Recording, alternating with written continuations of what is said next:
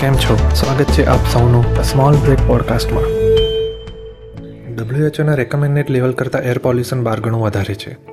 માણસોએ કરેલા water પોલ્યુશનને recover થતાં હજારો વર્ષો લાગશે. આ બધા પોલ્યુશન આપણી પૃથ્વીને બીમાર કરી રહી છે અને બીમાર પૃથ્વી પર સ્વસ્થ જીવન શક્ય નથી. ઇન્ડિયા સહિત એકસો પંચોતેર દેશોએ બુધવારે પ્લાસ્ટિક યુસેજ અને પોલ્યુશન પર એક્ટ કરવા માટે હિસ્ટોરિક એગ્રીમેન્ટ સાઇન કર્યો. પ્લાસ્ટિક જ કેમ?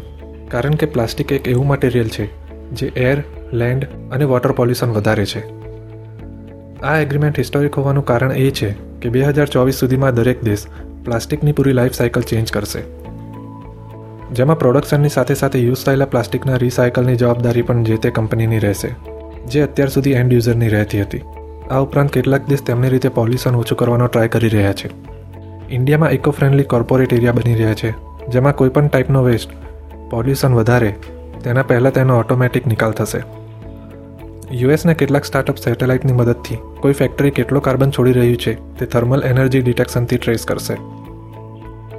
ચાઇના એર પોલ્યુશન ઓછું કરવા માટે વર્ટિકલ ગાર્ડન મતલબ કે બિલ્ડિંગની બહાર પ્લાન્ટ્સ લગાડી રહ્યું છે. પોલ્યુશનને રોકવા ઇન્ડિવિજ્યુઅલ લેવલે બધાએ કામ કરવું પડશે. અત્યાર માટે આટલું જ. મળીશું નેક્સ્ટ એપિસોડમાં